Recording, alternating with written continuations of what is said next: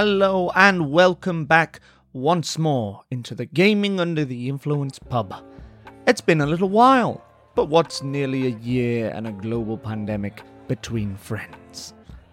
All of a sudden, Final Fantasy XIV has blown up and is currently getting record numbers of active players.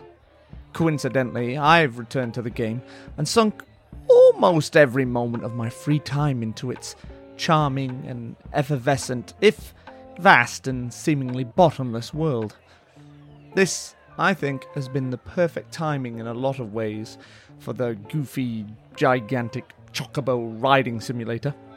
What with its new expansion cresting the near horizon like the Billy O.T. and Blizzard Activision's toxic work culture, so potent in its poison that a woman tragically took her own life in place of enduring its wretched and unforgivable malice any longer.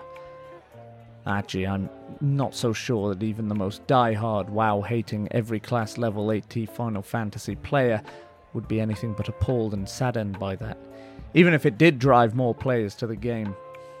But as dense, explorable, and infinitely worthwhile as it would be to delve into the topic of cretinous and vile workplace practices in the American game companies. I am neither qualified nor confident I could do that topic much justice.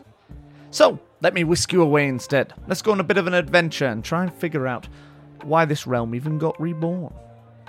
I, like you, and just about every other game enthusiast I know, and I say game enthusiast because the word gamer as easy as it would be to use, is so thoroughly soiled it feels like putting on Caesar's toga after Brutus threw him a knife party.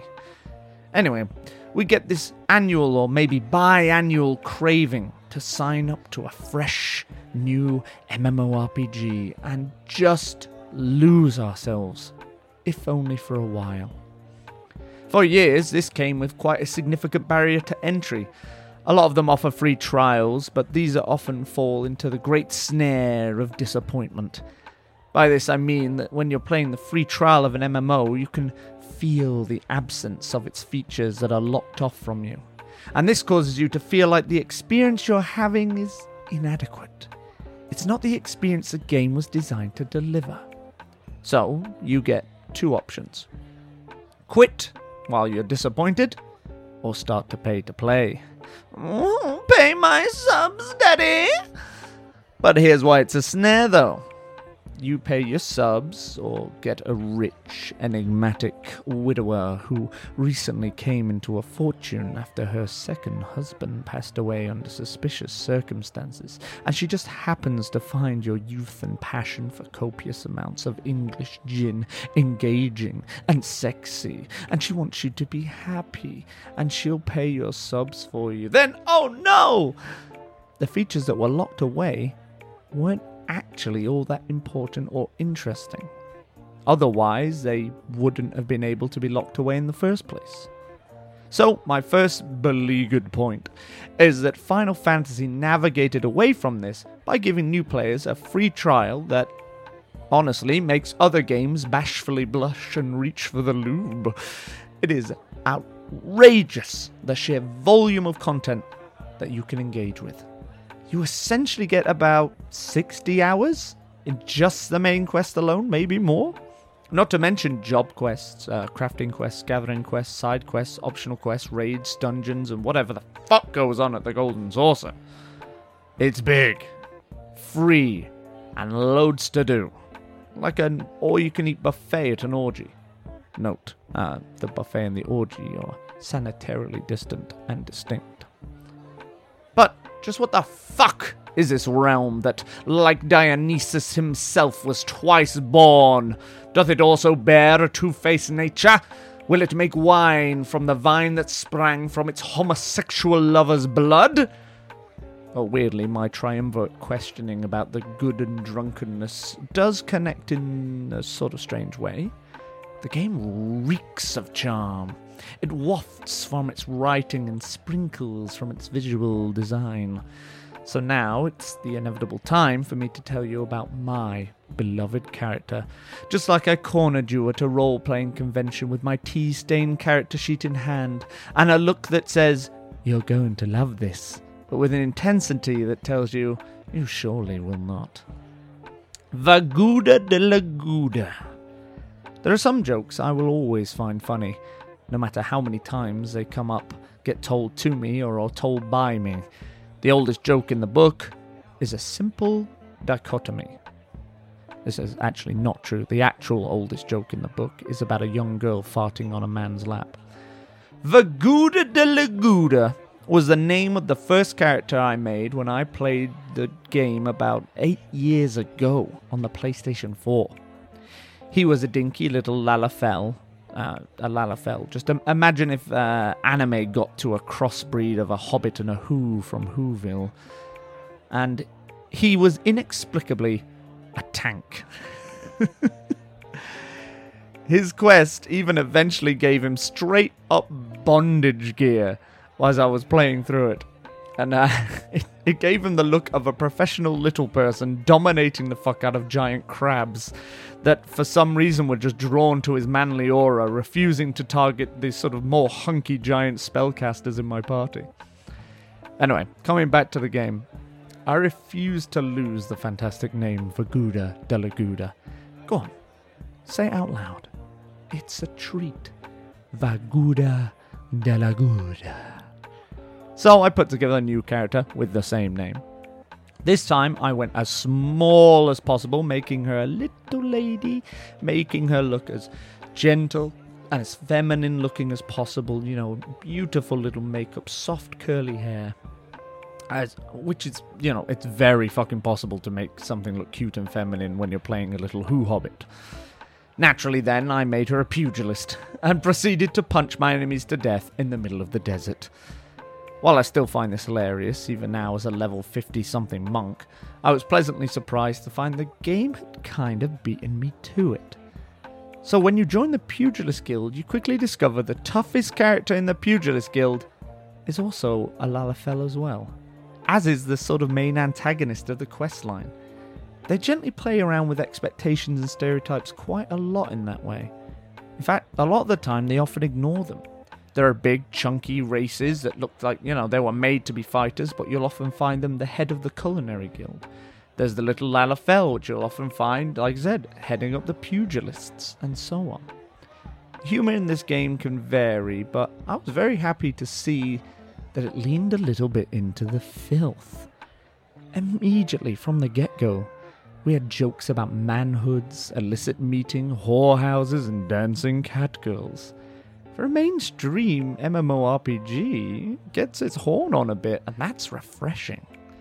To get tangential here, there is a sort of child-proofing of the internet and online culture that, well, it's it's not happening. it's already finished. It's happened. Everything has to be safe and checked and ruled by an American Midwest Bible mum standard. That's why YouTubers have little in the way of teeth anymore and, and tend to fall into droning territory.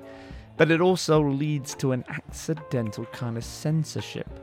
Like how YouTubers can speak about the details of Blizzard's Activision, but only to an extent. Because the details of Blizzard Activision's uh, alleged uh, offences are so vile and reprehensible that their little video would be demonetized.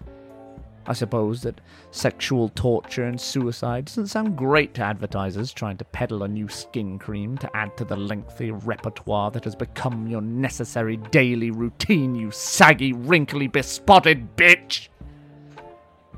Alright, let's get back to the game. I found myself quite easily playing the game like I would a single player RPG.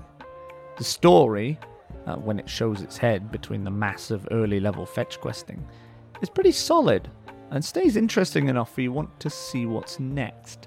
It's not winning any awards, but I've only experienced the base game. I'm to understand the expansion, with the powers of hindsight and experience, take the world building and story above and beyond. But then again, I, I get this from die-hard fans already, whom I think any form of character development will bring them endless pleasure. The world doesn't necessarily feel alive or even immersive. And there's nothing wrong with that. Immersion is a sticky old topic that maybe we can get into another time, but it's not necessary for an MMORPG to be immersive. Because it's got a beautiful level of abstraction in a way that it draws you in, less like drawn into a living, breathing world, and more stepping into a painting. Gameplay wise, it's an MMORPG with some action elements, particularly for the pugilist and monk class who have to kind of Beyblade around the enemy, hitting off their abilities in neat combos. But any grind is offset onto the quests rather than just killing creatures. You'll never have to just go and hunt down the most efficient high XP creature and kill a thousand of them so that you can do the next quest. All the XP is locked into questing. Plus, now leveling for new players has been drastically eased, getting a little magic ring that helps you jump through levels faster, in the hope that the player will have a character ready for the future content. I even found things like mining and cooking in the game to actually be quite interesting.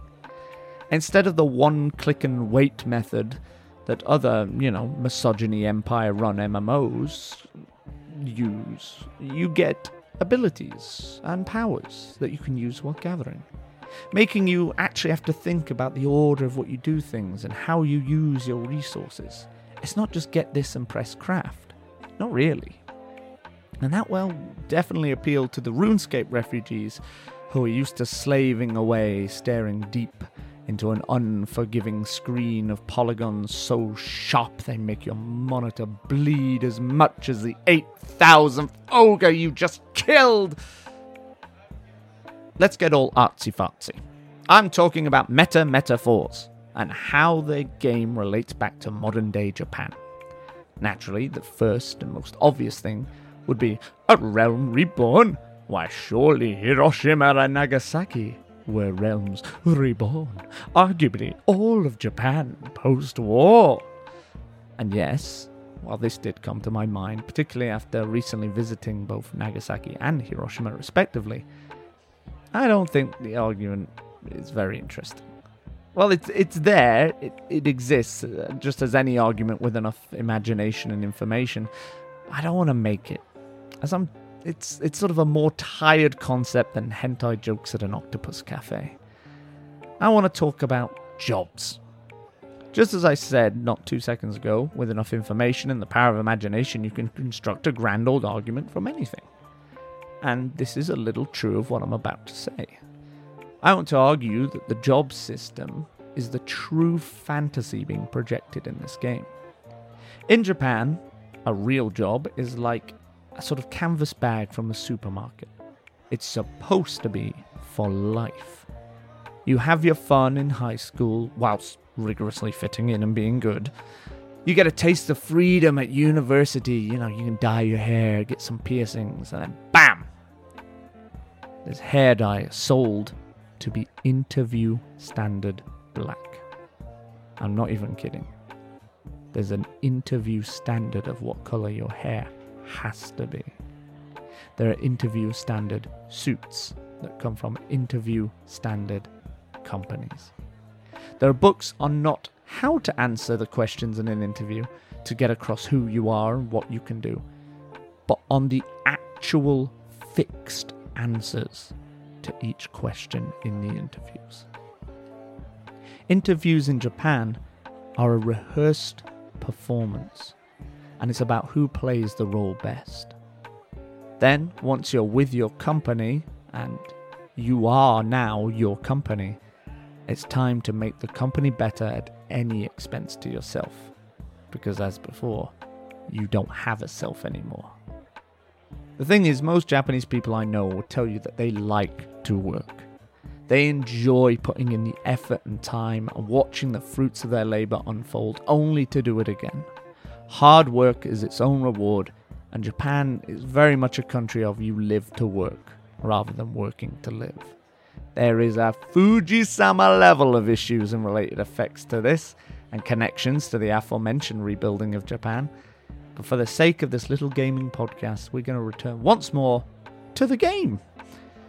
Final Fantasy offers you several jobs and roles, all of which are critical and needed by other people in the game. The crafting and gathering jobs are all codependent. If everyone just stopped fishing, the culinary guild would go belly up. If miners stopped mining, the goldsmiths would be reduced to peddling cement earrings and plasticine necklaces. The same goes for combat classes, but in a more obvious gamey way. Tanks tank, healers heal. In the case of my little monk, DPS run off the edge of the boss arena and die, because they didn't know that would happen. The jobs support one each other, much like the real life counterparts of the sort of collectivist corporate culture. But the fantasy doesn't come from just that. The biggest aspect is that at any time, anywhere in the game, you can switch your job at the press of a button.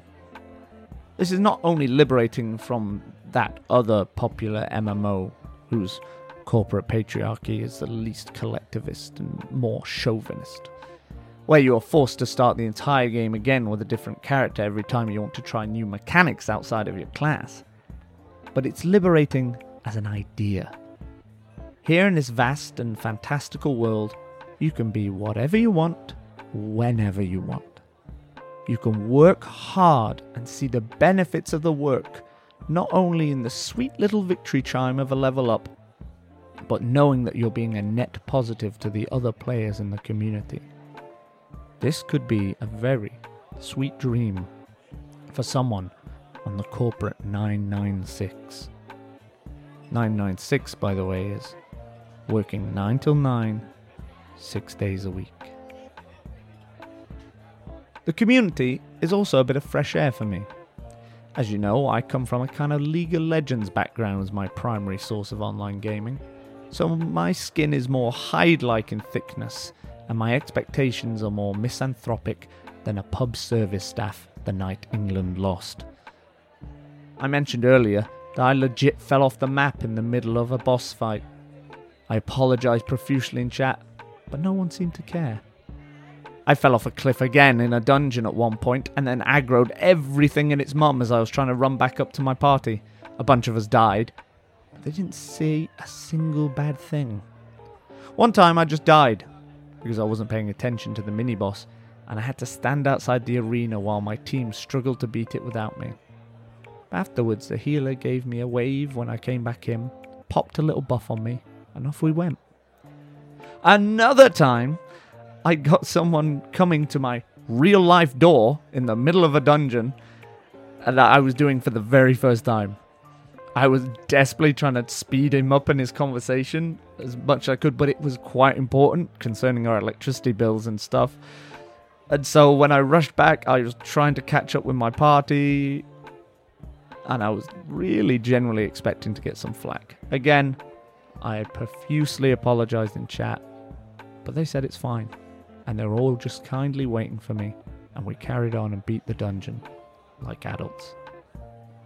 I don't know if it's because I'm a new player and I have a little green sprout next to my name or or what. I don't know. But I've I've had nothing but nice interactions.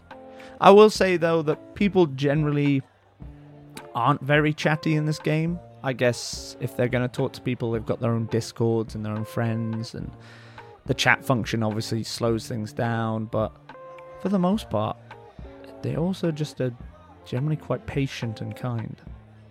And I hope this level of quiet friendliness can survive in the influx of refugee players from that game that was developed by sex criminals.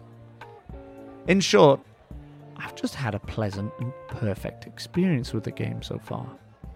It hits a spot of being able to jump in and jump out, but also the much bigger spot of wanting to play a single game all day. Plus, it really is still funny seeing my one foot high punchy girl treated like the chosen warrior of God.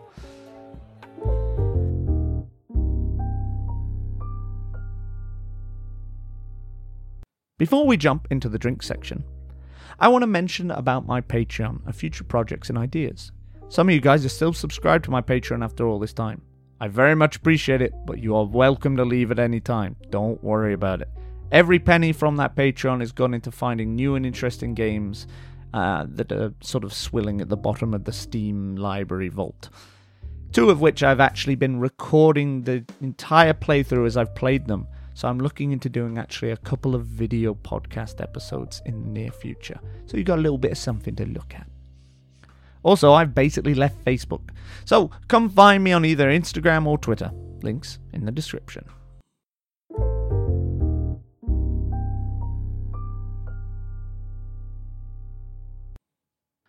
So, here is a part where we take the aforementioned game and try and find its various alcoholic pairings.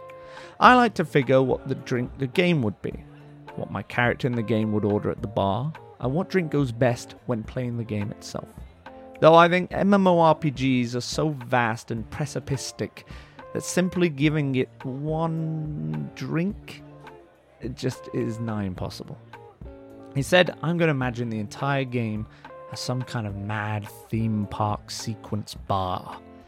So imagine you're walking past this club one night because you've never been able to get in before, when suddenly you see that it's not only bustling, but the line is pretty fast. Yeah, well, you say, I don't have the cash for a place like that. And you notice they aren't taking any money at the door. All you have to do is wear this little sprout plant headband and you can pop in for free. So fuck it, eh? Why not? You get in. The place is enormous and immaculately decorated. There's a dance floor in the middle, but to get to it, you have to navigate all kinds of sort of tables and chairs, and stairs going up, curtains, bars. When you approach the bar, the barman seems to be teleporting around from one side to the other to another patron. It's utter hallucinogenic madness, but the atmosphere is strangely pleasant. Eventually, you manage to corner a member of staff and order a drink. The second you taste it, you notice a door opening a door to the stairwell. You second glance at the dance floor, full of strange people and even stranger clothes, all coalescing as your eyes drift around the room, where a bunch of the other patrons and staff members alike are just all seemingly and subtly trying to catch your eye to draw you back over to their little section. The drink hits you quickly, and you feel loose and free. You flutter about the tables for a while, starting conversation here and there, and chatting, and maybe having a drum, drink or two, but eventually the sort of allure of the stairway and what else there is gets you up into that first floor. And there you are, stood in the stairwell. A plaque on the wall reads Floors 1 to 80. From this section of the building, the light sounds and smells emanating from your own floor to the barely visible mightiest miles above of the 80th floor are exciting, entrancing, and intimidating in equal measures. But with a few more drinks and a special ring from the doorman that lets you ride the scale lift, you begin your ascent. The floors are still a bit sticky though. Now, what drink would my sweet but psychotically violent little Lalafell drink? Vaguda de la Gouda. Well, a little sherry in a proportionally sized sherry glass would be simultaneously adorable and classy. But it wouldn't suit her. She's, after all, a monk and a miner in nine equal measures, a hard, tough broad with the bicep strength of a Scottish timber tosser. She'd not only take a frothy, extra strength flagon of lager, she would upgrade it to a German Steiner. She'll down the first one to line her stomach and order two more. She would be barely visible while carrying the drinks, which would work great in her favour, as she could start a fight with anyone who bumped into her, which would be everyone. She is a foot tall, after all. What then should you drink while playing the game?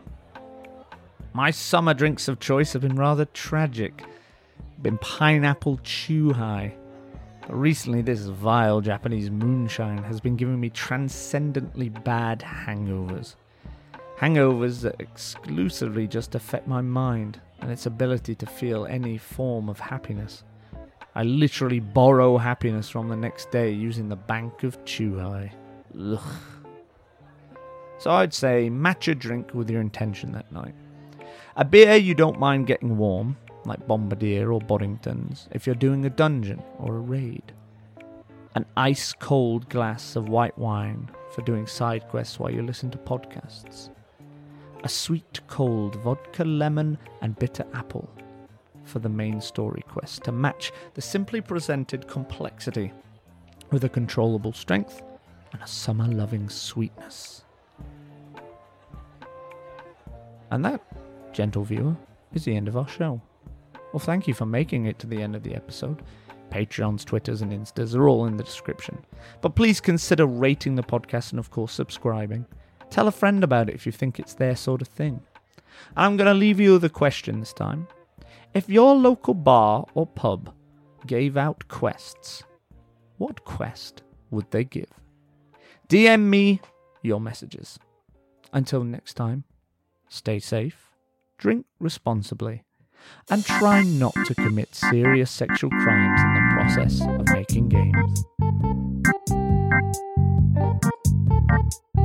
Thank you.